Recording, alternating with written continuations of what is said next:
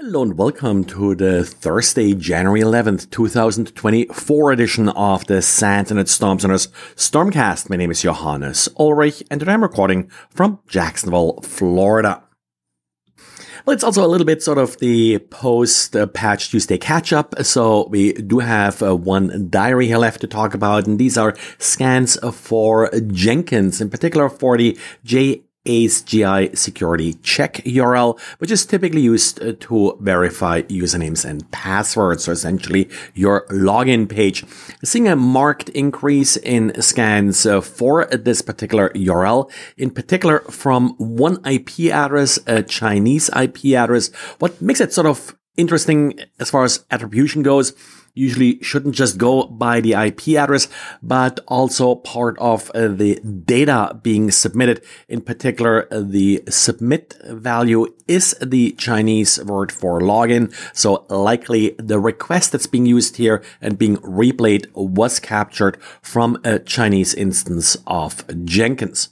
The usernames and passwords being submitted are pretty uh, trivial. Actually, many of the passwords are just empty. So I suggest that these attempts are really just more looking for vulnerable instances and not so much actively trying to find working usernames and passwords. And then Ivanti is in the news again, this time for a change, not for its mobile device management software. They have other buggy software to sell you. In this case, it's what used to be known Pulse Secure and used to be known for some interesting vulnerability back when it was called Pulse Secure. It's now called Ivanti Secure Access and today Ivanti published details regarding two vulnerabilities after Volexity discovered these vulnerabilities being exploited in the wild. There are two vulnerabilities that are being chained for complete compromise. One is an authentication bypass vulnerability, CVE 2023-46805. The second is a command injection vulnerability that can then be exploited, and that's CVE 2024-21887. What uh, then observed is that attackers are swapping files on the system to capture passwords. They also did see then lateral movement from the VPN device to enable keylogging and uh, web shells in various other assets within the network not so well protected by this VPN device.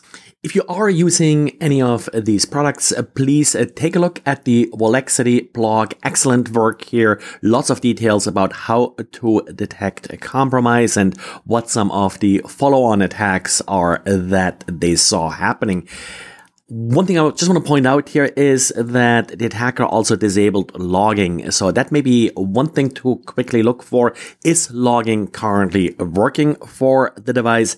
If not, then I would highly suspect a compromise. And that's probably something that's relatively easy to check.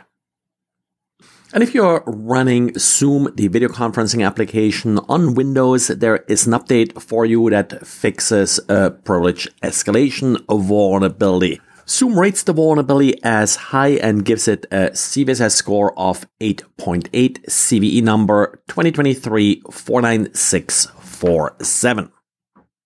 Well, imagine that you are deploying a complex large application, expose it to the internet, and then you allow the world to upload more extensions and additional applications to the server. Imagine what happens. People take advantage of it.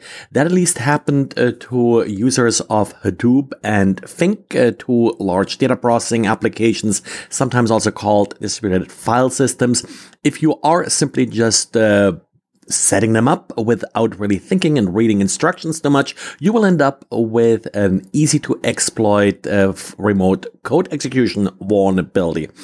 Researchers from Aqua Nautilus have some details about this particular attack, how it works, and uh, how an attacker takes advantage of uh, these misconfigurations.